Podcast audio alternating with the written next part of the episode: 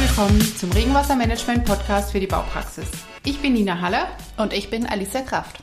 Sie beschäftigen sich in Ihren Projekten mit Entwässerung und Regenwasserbehandlung? Dann ist dieser Podcast genau das Richtige für Sie. Wir sprechen mit Top-Experten über alle Facetten eines modernen Regenwassermanagements. Architekten, Ingenieure, Wissenschaftler berichten aus ihren Erfahrungen, erläutern die bestehenden Anforderungen und Regelwerke und geben hilfreiche Tipps für Ihren Alltag. Hören können Sie uns auf allen gängigen Podcast-Playern. Verpassen Sie keine Folge und abonnieren Sie unseren Kanal. In der ersten Ausgabe unserer Podcast-Reihe Regenwasserbehandlung von A bis Z geht es heute um den Buchstaben A wie Anforderungen. Ich spreche mit Alicia darüber, welche Anforderungen es gibt, wenn bei der Entwässerung einer Fläche der Niederschlag behandelt werden muss und welche Faktoren dabei eine Rolle spielen.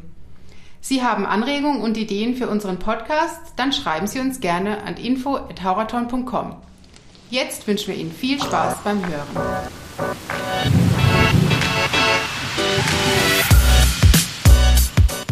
Hallo Alicia. Hallo Nina. Los geht's mit unserer ersten Folge. ich glaube, zu Beginn sollten wir uns noch mal kurz vorstellen. Magst du vielleicht anfangen? Ja, gerne. Also ich bin Alicia Kraft, bin, wie schon erwähnt im Teaser, ähm, Architektin und nach meinem Einstieg bei Horaton 2014 war ich im technischen Vertrieb für Projekte mit Regenwasserbehandlung tätig. Und hier lagen meine Aufgaben in der Unterstützung von Unternehmen bei ihren Planungsaufgaben rund um die Entwässerung im Bereich Regenwasserbehandlung. 2019 fand ich dann den Wiedereinstieg nach einer zweijährigen Elternpause wieder mit dem Thema BIM, was mich schon immer sehr begeistert hat. Und ähm, parallel zu diesem Thema bin ich auch seit September 2020 Managerin für Produkt- und Vertriebsstrategie. Und ja, jetzt stelle ich mich diesen neuen Aufgaben. Schön, ja. Zu mir noch kurz. Mein Name ist Nina Haller. Ich bin Kommunikationsexpertin und mittlerweile über zwölf Jahre in der Baubranche tätig. Seit vier Monaten jetzt, ja, seit Januar arbeite ich bei Hauraton und bin unter anderem für die Kommunikationsplanung zuständig. Ja, und jetzt freue ich mich und bin ganz aufgeregt, äh, dass wir ab sofort zusammen unseren Podcast aufnehmen dürfen. Ja, ich freue mich auch. Und ähm, mit der ersten Episode starten wir eine Podcast-Reihe rund um das Thema Regenwassermanagement. Und wie schon erwähnt, behandeln wir jede Woche einen Buchstaben des Alphabets und versuchen so alle Aspekte des Themas kompakt und kurzweilig zu beleuchten und dafür sprechen wir mit verschiedenen Experten. Genau, und heute bist du meine Expertin. Seit wann beschäftigst du dich mit der Behandlung von Niederschlagswasser und wie kam es eigentlich dazu? Das würde mich interessieren. Ja, also ähm, als Architektin habe ich ähm, schon bereits vor meiner Arbeit bei Hauraton Erfahrungen in Bauprojekten sammeln können. Ähm, das heißt, ich bin mit den Anforderungen, die Planer und Ingenieure haben, bestens vertraut und ähm, somit fiel es mir nicht schwer, mein Wissen auch für Projekte mit Anforderungen an die Regenwasserbehandlung zu übertragen. Und ähm, ich finde es abwechslungsreich und spannend. Jedes Projekt ist unterschiedlich und man muss auf alle Gegebenheiten und Anforderungen individuell eingehen und natürlich auch für den Kunden und das Projekt das beste Konzept erstellen. Ähm, denn Planungssicherheit steht ja nicht nur bei uns, sondern auch bei dem Kunden an erster Stelle. Und ähm, das ist mir aber auch als BIM-Expertin bei Howerton sehr wichtig, denn ähm, ja, oder einen BIM-Content zu erstellen, der das bestmögliche Ergebnis in Sachen Termin, Kostensicherheit und auch Planungssicherheit für den Kunden und eben auch das Projekt bringt. Denn nur so werden Projekte im Baugeschäft erfolgreich abgewickelt. Heute sprechen wir über die Anforderungen, die es gibt, wenn bei der Entwässerung einer Fläche der Niederschlag behandelt werden muss und welche Faktoren dabei eine Rolle spielen. Deshalb mal grundsätzlich, warum muss eigentlich Regenwasser überhaupt behandelt werden? Ja, also ich denke mal, jedem ist es bewusst, dass auch Umweltbewusstsein und nachhaltiges Denken heutzutage großgeschrieben wird. Und aus diesem Grund erfolgt auch in Sachen Ableitung von Niederschlagswasser ein Umdenken. Und ähm, Wasser, das früher bedenkenlos in die Kanalnetze eingeleitet werden konnte, soll jetzt in den Untergrund versickern. Ja, und warum? Dadurch werden mehrere Faktoren begünstigt, wie zum Beispiel die Flächenentsiegelung, die Entlastung von Kanalnetzen bei Starkregenereignissen, aber auch die Grundwasserneubildung. Und das Ziel ist eben eine naturnahe Regenwasserbewirtschaftung unter Berücksichtigung der Boden- und Gewässerschutzes. Okay, das heißt, man möchte versuchen, so nah wie möglich an diesen, an den natürlichen Wasserkreislauf dran zu kommen. Richtig? Genau, das ist das Ziel. Und äh, im Zuge auf ein vorausschauendes Wassermanagement, insbesondere im Hinblick auf den Klimawandel, werden die Niederschlagswasserabflüsse befestigter Flächen, natürlich sofern es möglich ist, direkt vor Ort versickert oder eben in ein ortsnahes Oberflächengewässer geleitet. Okay, und damit das Wasser dann, wie du sagst, im, im Grundwasser versickern kann, ähm, was muss da genau aus dem Wasser gereinigt werden? Ja, das ist so. Also Niederschlagswasser ist inzwischen ähm, durch Stoffe aus Verkehr oder auch Baumaterialien, aber auch Pestiziden sehr verschmutzt. Und äh, man kennt ja auch die Belastung durch Zink, Kupfer aus dem Straßenverkehr, aber auch von Metalldächern. Gibt es ja auch recht häufig in Städten ähm, sehr viele. Und was relativ neu dazu kommt, ist die Belastung durch organische Stoffe, wie zum Beispiel Biozide aus Fassadenbeschichtung oder ähm, was auch hinzukommt, die Durchwurzelungsschutzmittel aus Bitumendachbahnen oder Flammschutzmittel aus Kunststoffbahnen. Ähm, aber nicht nur diese Stoffe, sondern auch Schadstoffe, die im privaten Bereich freigesetzt werden durch den Einsatz von Insektiziden oder Pflanzenschutzmitteln in Gärten, gelangen in, in den Regenwasserabfluss. Und aus diesem Grund ist es wichtig, diese Schutz- und Schadstoffe quellnah und dezentral zurückzuhalten. Okay. Und ähm, Jetzt geht es aber nicht nur um die Schmutzfracht, die da ähm, relevant ist und wo es Anforderungen für, Anforderungen für gibt. Was, was spielt noch, ähm, welche Faktoren spielen noch eine Rolle in der Regenwasserbehandlung? Also je nach Anwendung bestehen unterschiedliche Anforderungen an die Regenwasserbehandlung und ähm, diese werden demnach beeinflusst durch die Art der Anwendung. Das heißt, durch die daraus resultierenden Schmutzfrachten, die entstehen, die Größe der angeschlossenen Flächen, den Regenereignissen, aber auch den kommunalen Anforderungen. Und ähm, welche An Anwendungen, also für welche Anwendungen werden Anforderungen gestellt? Ja, das waren zum Beispiel die Anforderungen, die wir am Anfang unseres ähm, Podcasts schon erwähnt haben.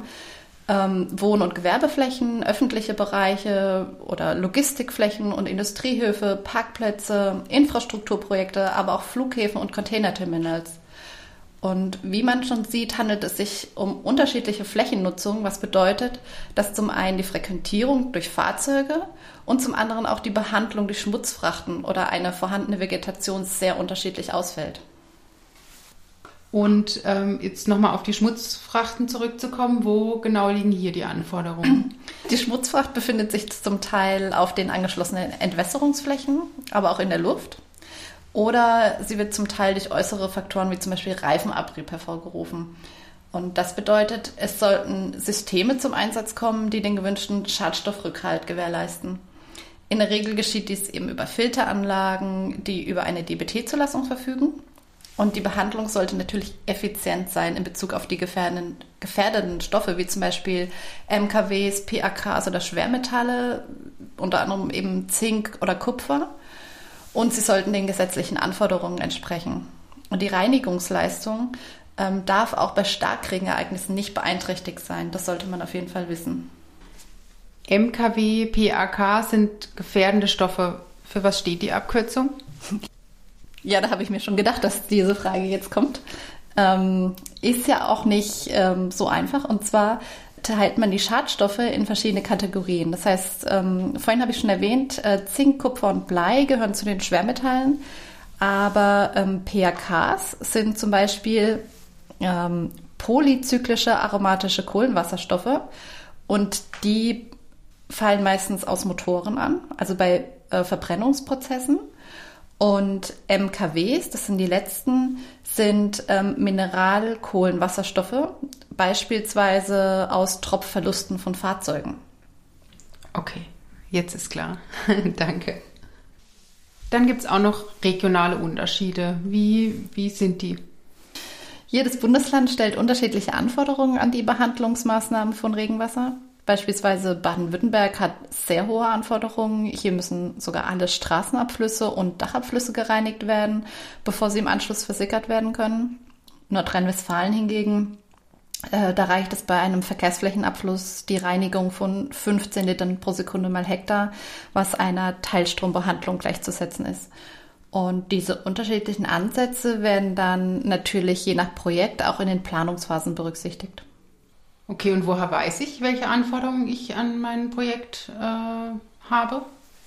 Also in der Regel geben das die Kommunen vor und ähm, durch Einreichen eines Entwässerungsgesuchs, das natürlich projektspezifisch geprüft wird, ähm, orientieren sie sich aber unter anderem auch an den Vorgaben der DWA. Und ähm, zusätzlich äh, sind auch projektspezifische Anwendungen gegeben. Und je nach Projekt und Anwendung bestehen natürlich auch unterschiedliche Anforderungen.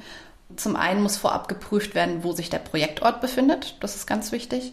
Und wie groß natürlich dann die jährlichen Niederschlagsereignisse sind, die berücksichtigt werden müssen. Und zum anderen ist ebenfalls zu prüfen, wie hoch der Grundwasserstand ist auf dem vorhandenen Gelände. Denn demnach können auch nur bestimmte Systemlösungen eingesetzt werden. Und wenn man dann ein System gefunden hat, dann muss man entsprechend den Anforderungen der Behörde natürlich die Berechnungen ähm, erstellen auf der Grundlage der DWA A 138 sowie der DWA A 102 und der DWA M 153. Hierzu ist dementsprechend der Nachweis zu führen, dass das System die Schmutzfrachten auffängt, behandelt und ja, im Anschluss auch dann versickert werden kann. Das heißt, für jedes Projekt äh, wird insgesamt eine Regenwassermanagementlösung erstellt. Die DWA, was ist das genau? Und ja. was, regelt, was regelt sie eigentlich? Ja, also die DWA ist eine Vereinigung für Wasserwirtschaft, Abfall und Abwasser in Deutschland. Und ähm, durch ihre Arbeits- und Merkblätter äh, bekommen Planer, Bauherren, aber auch die Behörden einen Überblick über aktuelle bekannte Maßnahmen und Anlagen, ähm, die sich in der Baupraxis bewährt haben. Also gerade in der DWA A102, die ich vorhin erwähnt habe, die die Einleitung des Niederschlagswassers in Oberflächengewässer berücksichtigt, ist entscheidend, dass zum Beispiel die AFS 63 zurückgehalten werden. Und diese Schadstoffe werden bei der Bemessung als Leitparameter gesehen. Das heißt, ein geplantes System muss diese Anforderungen erfüllen. Und ähm, wenn ich jetzt zum Beispiel auf ein System von Hauraton schaue, die Trainfix Clean, dann erreichen wir hier einen Wirkungsgrad von 97 Prozent. Und klar, natürlich bestehen auch andere Anforderungen aus dem Arbeitsblatt DWA A138 und dieses regelt beispielsweise die technischen Bedingungen für die Versickerung. Ja, diese berücksichtigen wir auch bei unserer Bemessung ähm, unseres Rinnensystems, da unser Rinnensystem eben wie ein Mulden-Regolensystem betrachtet wird. Okay. Ähm, noch jetzt zum, zum Vergleich, wie stehen, die DWA ist ja eine deutsche ähm, Norm oder eine deutsche Regelung. Ähm, wie stehen wir im internationalen Vergleich? Also gibt's, sind wir da in Deutschland ja weiter wie andere oder reinigen wir strenger äh, das Wasser? Also ja, im internationalen Bereich äh, würde ich jetzt mal sagen, sind die Anforderungen nicht so gegeben oder nicht so streng. Ich meine, Deutschland ist da schon Vorreiter. Ähm, gerade im Zurückhalten von Schadstoffen in der Niederschlagswasserbehandlung. Da sind wir schon Vorreiter. Okay. Also jetzt weiß ich anhand von der Region, anhand von meinem Projekt, was ich für Anforderungen habe. Wem muss ich jetzt den Nachweis bringen und wer, wer kontrolliert mich überhaupt? Ja, also am Ende entscheiden immer die Behörden über die Genehmigungsfähigkeit. Also du reichst dir dein Entwässerungsgesuch ein und ähm, es werden wirklich alle Parameter geprüft. Und ähm, ja, am Ende wird es entweder genehmigt oder eben nicht und du musst dein Konzept nochmal überarbeiten und entsprechend anpassen. Ja, weil dein, dein Produkt, was du quasi einsetzt zur Regenwasserbehandlung, muss auch immer dem Stand der Technik entsprechen, wie es eben auch ähm, in der DWA ähm, vorgegeben wird. Und das Ziel, das anfänglich beschrieben wurde, sollte eingehalten werden. Das heißt, eine naturnahe Regenwasserbewirtschaftung unter Berücksichtigung des Boden- und Gewässerschutzes. Denn also nee, den Behörden ist nämlich ähm, wichtig, dass die Systeme betriebssicher sind. Und hier wird zum Teil sogar eine Prüfung der Betriebssicherheit gefordert. Ähm, die Betriebssicherheit sollte natürlich dauerhaft gegeben sein und ähm, gemäß der DBT-Zulassung wird auch eine Prüfung der Betriebssicherheit gefordert. Okay, also zusammenfassend entscheidend sind die Reinigungsleistung und die Betriebssicherheit, richtig? Ja, also das ist richtig und äh, man kann sagen, dass ein modernes Regenwassermanagementsystem für die Niederschlagswasserbehandlung folgende Kriterien erfüllen sollte, nämlich die Schadstoffe aus Regenwasser zu einem hohen Prozentsatz filtern, ähm, die Sicherheit auch bei Starkregen und im Winter garantieren, eine maximale Verkehrssicherheit bieten und auch für Schwerlastverkehr befahrbar sein, dann eben auch die schnelle und einfache ja, Verbauung Und es sollte möglichst wenig Platz in Anspruch nehmen, ähm, damit noch genug Fläche auf dem Grundstück zur Verfügung steht, die man nutzen kann. Und ja, was immer wichtig ist, wenig Kosten im laufenden Betrieb verursachen. Ja, liebe Alicia, wir sind am Ende unseres Podcasts und mir hat es sehr viel Spaß gemacht. Ich habe noch richtig viel gelernt, gerade äh, für meine Anfangszeit. Ja, das freut mich sehr. Und wenn auch Ihnen diese Folge gefallen hat und Sie noch mehr über modernes Regenwassermanagement lernen möchten, dann abonnieren Sie unseren Kanal. In der Folge 2 geht es um die Entwässerungsplanung mit BIM, die Verfügbarkeit von BIM-fähigen Daten und deren Qualität. Also hören Sie gerne rein. Bis zum nächsten Mal. Tschüss. Tschüss.